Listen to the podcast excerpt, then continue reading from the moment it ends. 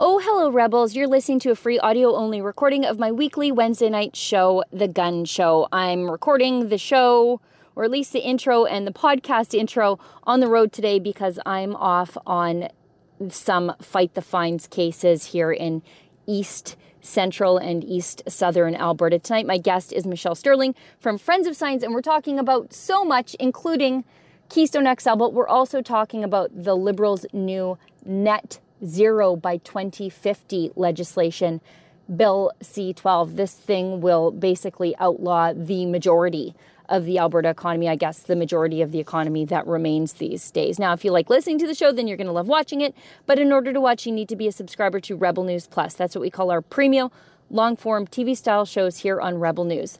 Subscribers get access to my show, which, even though I'm on the road, I think is obviously worth the price of admission alone. But you also get access to David Menzies' fun Friday night show, Rebel Roundup, Ezra's nightly Ezra Levant show, and Andrew Chapados' brand new show, Andrew Says. Just go to rebelnews.com slash subscribe to become a member of Rebel News Plus. It's only eight bucks a month. And just for our podcast listeners, you can save an extra 10% on a new Rebel News Plus membership by using the coupon code podcast when you subscribe. That's rebelnews.com slash subscribe to become a member. And if you like the show, and I'm relatively confident that you will, please leave a five star review wherever you find us because that's a great way to support the show without having to spend a dime. But it also helps other people find this really excellent podcast too. Now, please enjoy this free audio only version of my show.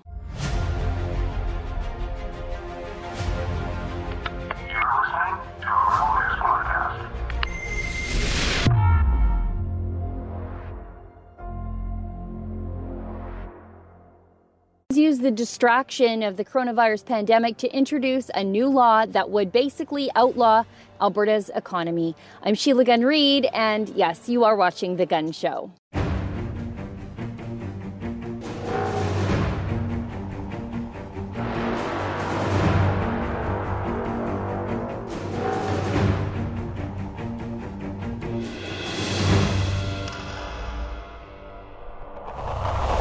Everybody. This is not the normal studio, obviously. This is the inside of my Jeep because I've spent the last few weeks working on our largest civil liberties project to date, something called fightthefines.com. Now, that project has taken me all over Alberta, from Smith to today in Hanna, Alberta. I'm helping fight for freedom one lockdown ticket at a time at no cost to the recipient of the ticket with the support of viewers and donors at fightthefines.com. We connect people with top civil liberties lawyers and criminal lawyers to help them fight their lockdown tickets in court. Now, today I'm here in Hanna helping a local bar called the Tipsy Cow Bar with their lockdown ticket. And I think it's particularly providential that I'm here in this coal mining town filming an intro for the Gunn show about my discussion that I had earlier in the week with Michelle Sterling from Friends of Science about a whole host of things, as I normally do on the show, including Keystone XL. But we also talk about Bill C 12. Now, Bill C 12 is the Liberals' new net zero emissions by 2050 legislation.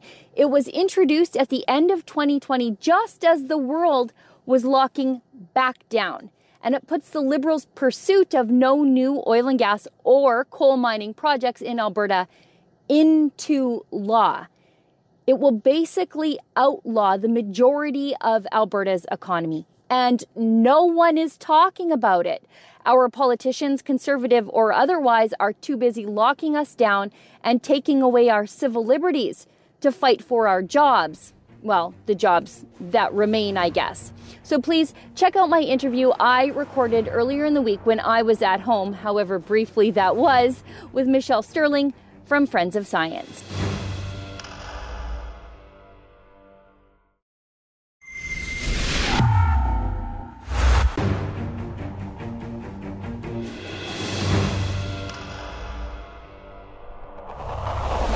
Now from her home in Calgary is my friend and good friend of the show, Michelle Sterling from Friends of Science. Michelle, thanks for taking the time on this frigid uh, February day to join me. Have fossil fuels never been more necessary than they are these days to keep us alive? Hey? No kidding. Thanks for having me on the show. Yes, I had a look at the Alberta Electric System Operators uh, website this morning, and wind was putting out 60 megawatts, which is not enough to keep anybody warm. so, and solar wasn't active at all because it was before sunrise. So, yeah, we need fossil fuels. I think we were importing a lot from BC and Montana. So, coal from Montana, hydro from BC. Good to have great neighbors. Thank you. And Saskatchewan, too yeah, it's funny how there's this movement to get us all off coal, and then we have to import coal fired electricity from Montana just to keep us from dying when it's minus 43. By the way, thank you, fossil fuel workers, for yes. keeping us from freezing to death over these last few weeks. Um, Michelle, I wanted to talk to you about the inquiry into foreign funding. Um, and foreign funded attacks on Alberta's oil and gas sector and, and this movement to landlock oil and gas.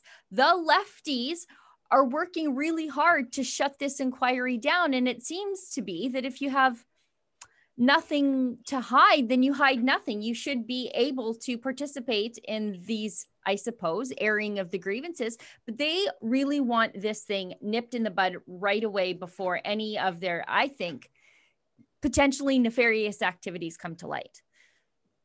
Well, yes, uh, I think one of the more uh, popular commentators across Canada cited in the press was Martin Olszynski, who's a professor at the University of Calgary. It's his associate law professor. And um, he was quite mocking of the initial, initial reports that the inquiry had released because some of them dealt with the fact that climate change is being used as an umbrella to literally upturn society, get everyone off fossil fuels. And honestly, don't people know how things are made? Like every wind and solar device is made from oil, natural gas, and coal. So that's just a fact. We don't have replacement alternative energy other than nuclear, which also is made from oil, natural gas, and coal. But uh, going back to Martin's blog post, on the ABlawg post, he uh, posted a, quite a, an extensive rebuttal uh, denigrating the author, uh, historian Tammy Nemeth, and um, claiming that these were conspiracy theories, and also claiming that the courts had already tested climate change and gave a few references.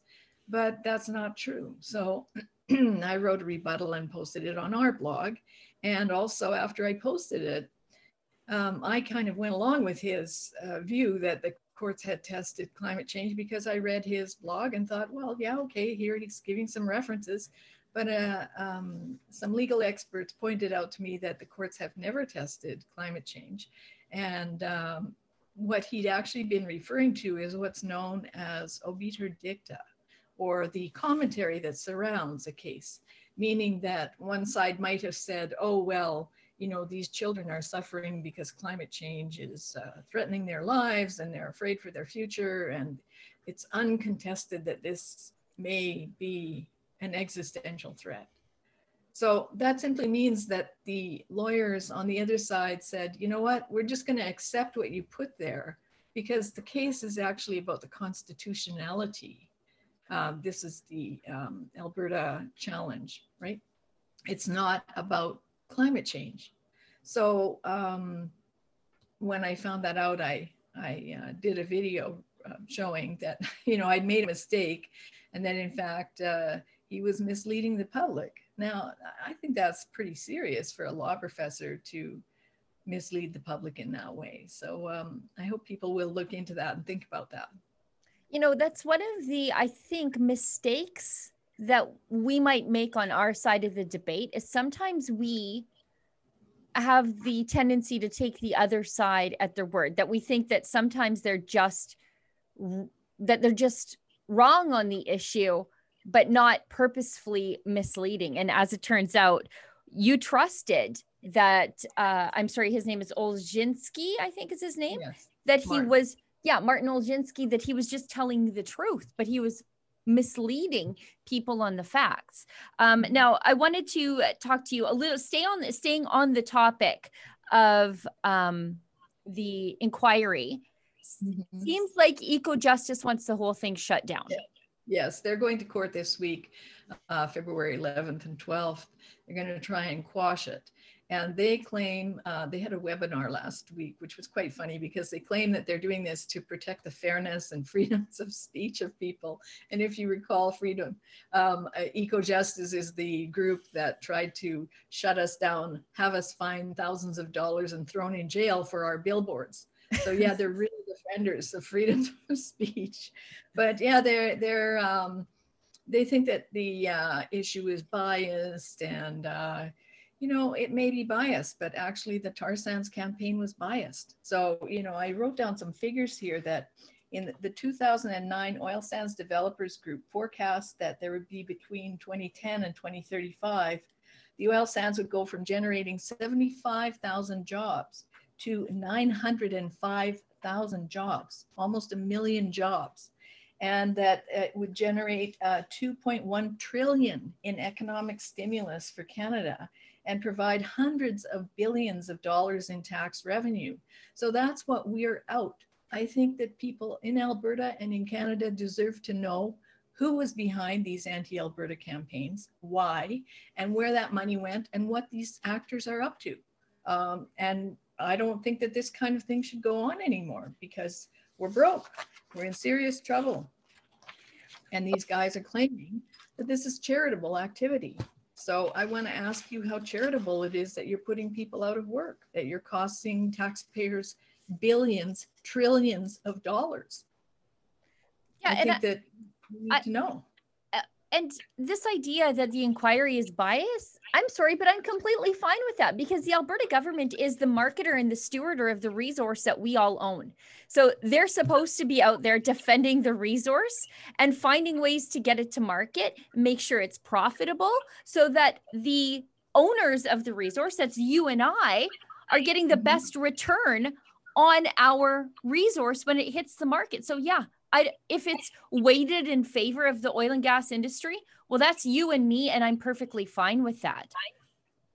Well, you know, and it's interesting when you look at, say, the Rethink Alberta campaign. They had no shame in saying Rethink Alberta. They tried to smear our tourism industry worldwide. They tried to smear uh, potential businesses coming to set up in Alberta you know, making them feel like, oh, this is a crummy place to set up business and, right. you know, they don't have any environmental standards. You know, that's a fairly serious reputational damage. And uh, for whatever reason at the time, people didn't respond strongly to it. But this carried over. And actually, I think it was with Tammy Nemeth was talking with um, eh, Danielle Smith the other day and was saying how, you know, over in the UK, where she now lives, she'd run into these uh, people who were anti-tar sands activists, and she was wondering, like, why, why, why, what are they doing here? Where did they come from? So, you know, it's really been a global movement, very carefully orchestrated. And uh, on Michael Marx' Corporate Ethics International website, he seems to be quite proud of it. He said that he coordinated over 100 international groups against the Alberta oil sands. So I think we should know. Well, and I think it's it's really important for us to know who paid for all of this because you follow the money, you find the motive. Uh, and we've seen, um, I forget who it was at the United Nations saying that the Russians were paying the anti-fracking movement in the United States. And it makes perfect sense when you look th- eh, when you look at who stands to benefit if fracking collapses in the United States and it's Gazprom in Russia. So I mean, don't we deserve to know at least who is behind all of this and the, these anti-Alberta movements are very protective of where all that money comes from. Mm-hmm. And also, you know, I think in Canada probably less in Alberta, but certainly in Canada, because we're geographically removed from other world markets, we really only are aware of the United States.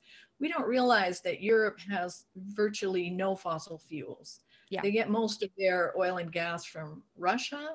Uh, Norway supplies a bit, and France refines most of the stuff that comes out of the Middle East and out of Africa. So these are our competitors. You know, we uh, this is a very competitive market, and if they can just block pipelines, great. You know, and if you look back, I think it's a Financial Post in 2014 um, said that we had managed to evade the European Fuel Quality Directive, which was trying to label Canadian oil sands oil as dirty oil and unacceptable. We managed to evade that. We got a small footprint of a market in Italy. We announced that we were going to build pipelines in all four directions, and boom, all four of those pipelines were stopped, blocked. So that seems pretty suspicious to me. Yes, definitely. Now you have also, I, I mean, you just don't talk about um, where the money is coming from to block oil and gas, but you at Friends of Science, you do some pretty serious analysis of proposed green energy projects. For example, you have a new an- analysis of the Carmangay solar farm and how much it costs average people like me who live nowhere near Carmangay. And I think it's eh, this is particularly pertinent given that all of a sudden the city of Edmonton is pursuing this mega solar farm in the River Valley, which makes me side with environmentalists who say stuff like not in my backyard. Um, on the heels of solar projects in Medicine Hat going bankrupt. Why do municipalities keep doing this with other people's money? Well, you know, they sign up for a power purchase agreement, and it's something that's very hard to get rid of once you sign up, but it virtually guarantees the success of the project. And uh, we have uh, another post on our blog on that, uh, which I can send you the link to.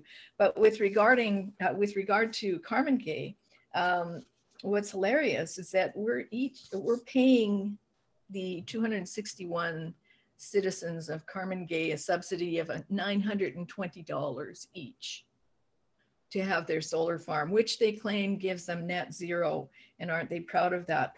Um, but actually, that means the CO2 reduction emissions cost in Carmangay is $350 a ton, but the global rate is more like about $24.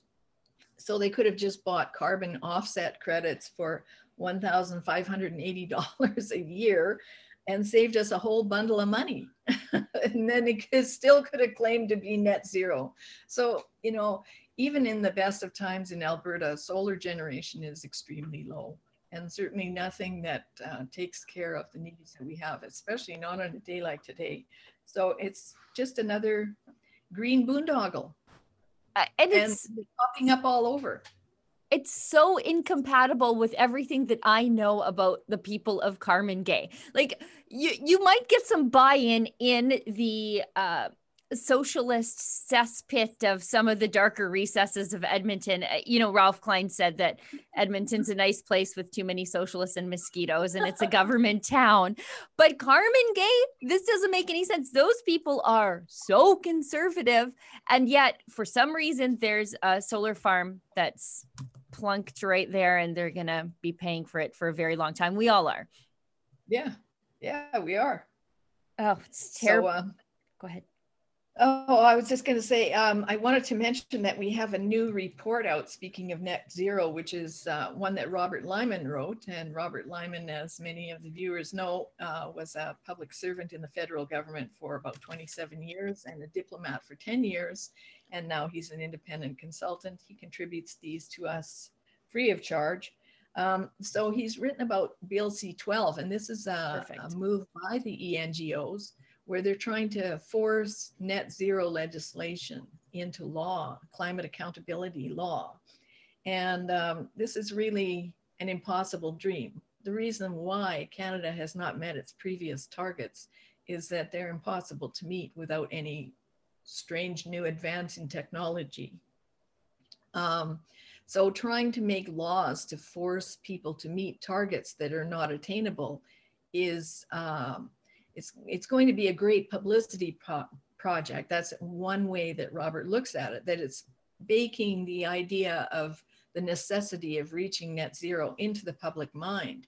But in fact, under the Paris Agreement, there's absolutely no obligation to um, meet any of these targets. There's no non-binding agreement. There's no consequences for not meeting it, and all the other countries in the world are not meeting any of these targets.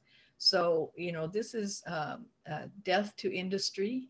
It's going to uh, create all kinds of legal issues. And, um, you know, it's just really a waste of time. And again, these ENGOs are working for somebody else's agenda. And I think that with the Alberta inquiry, we'll probably find out more about that as well. So um, people should read this report and see what it means for Canadians because it's not good.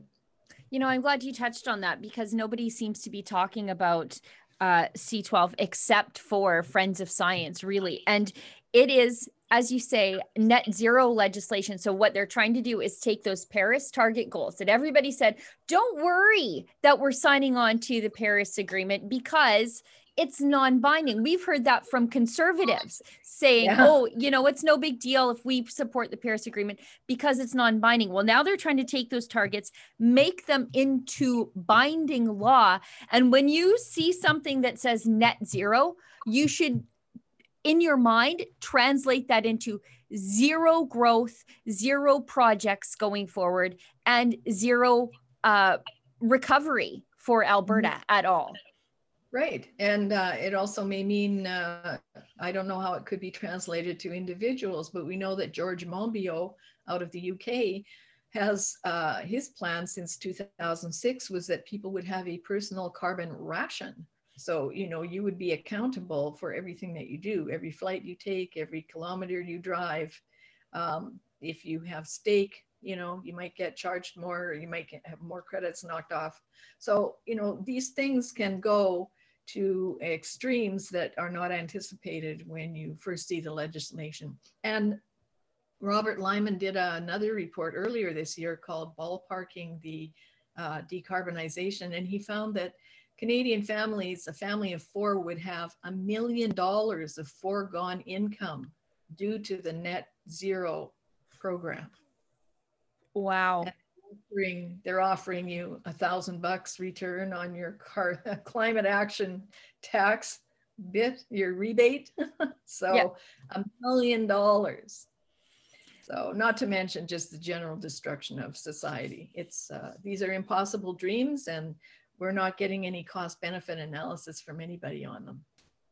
Well, they say that, you know, if they're they're going to give you more back in what you paid, which sounds like a bit of a Ponzi scheme to me. the liberals say that all the time with a straight face. We're going to give you more back than what you paid in. Well, where does that come from? Where does the extra bit come from? You're they're clearly misleading the public.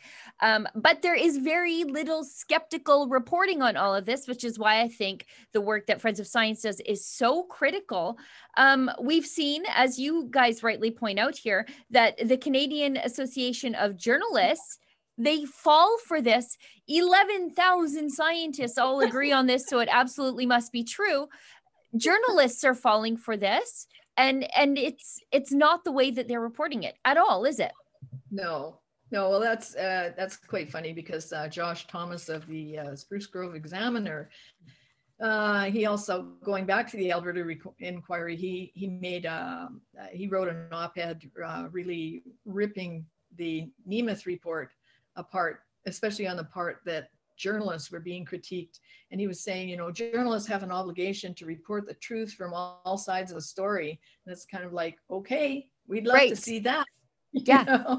Because anytime you can start anytime now um, because they're not reporting both sides of the story. For the most part, they have become repeaters and not reporters, and we'd like to see that change.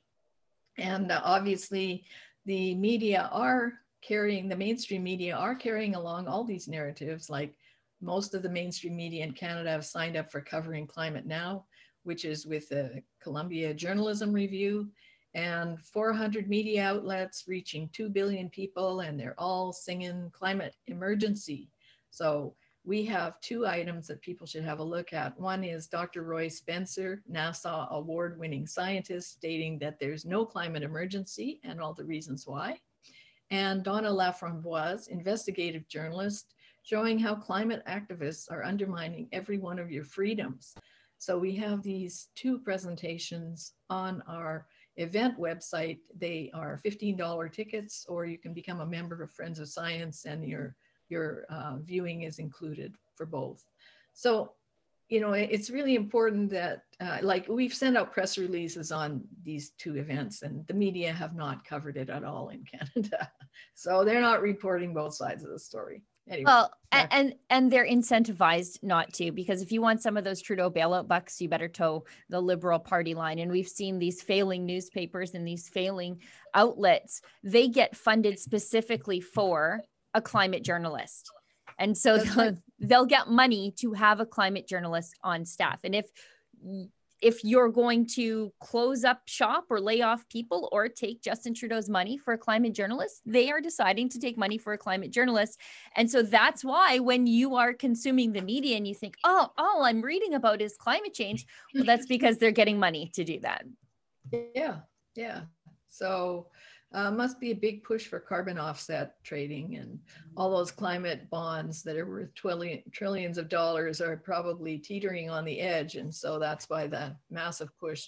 Even Mark Carney is coming up with even more catastrophe notices about climate change and how it'll be worse than COVID 19. Well, you know, you're not a scientist, you're not a climate scientist, Mark, and you're associated with um, carbon trading companies in your past and renewables companies in your present. So I think there's a pretty big conflict of interest there.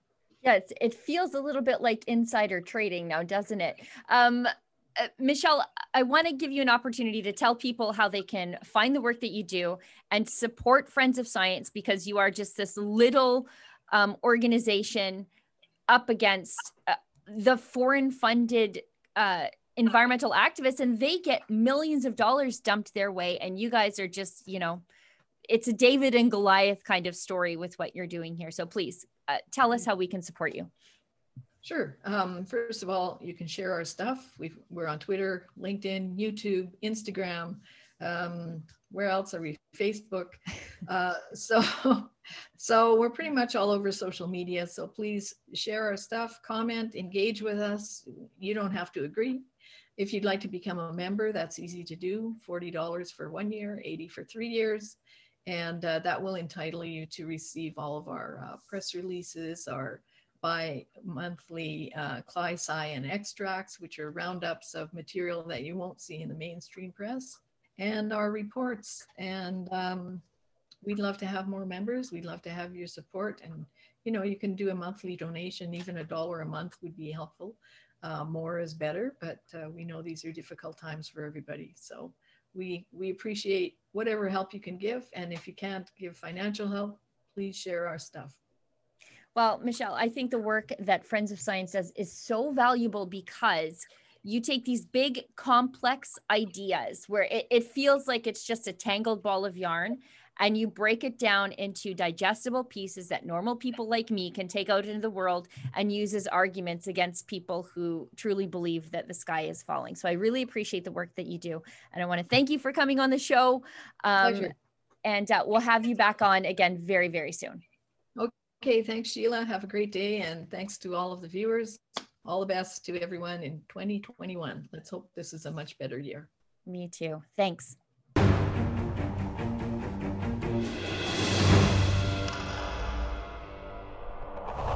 Let's imagine for a moment if the Liberals were mandating an end to the Ontario auto manufacturing sector, or the Quebec maple syrup cartel, or the entire East Coast fishery. Well, that's what Bill C 12 stands to do to the Western natural resource based economy. And if our Western based politicians could just set aside their own attacks on our civil liberties for just a minute, maybe they could take the fight in defense of whatever jobs remain around here back to Ottawa. Well, everybody, that's the show for tonight. Thank you so much for tuning in. I'll see everybody back here, well, wherever I might be at this time next week. And remember, don't let the government tell you that you've had too much to think.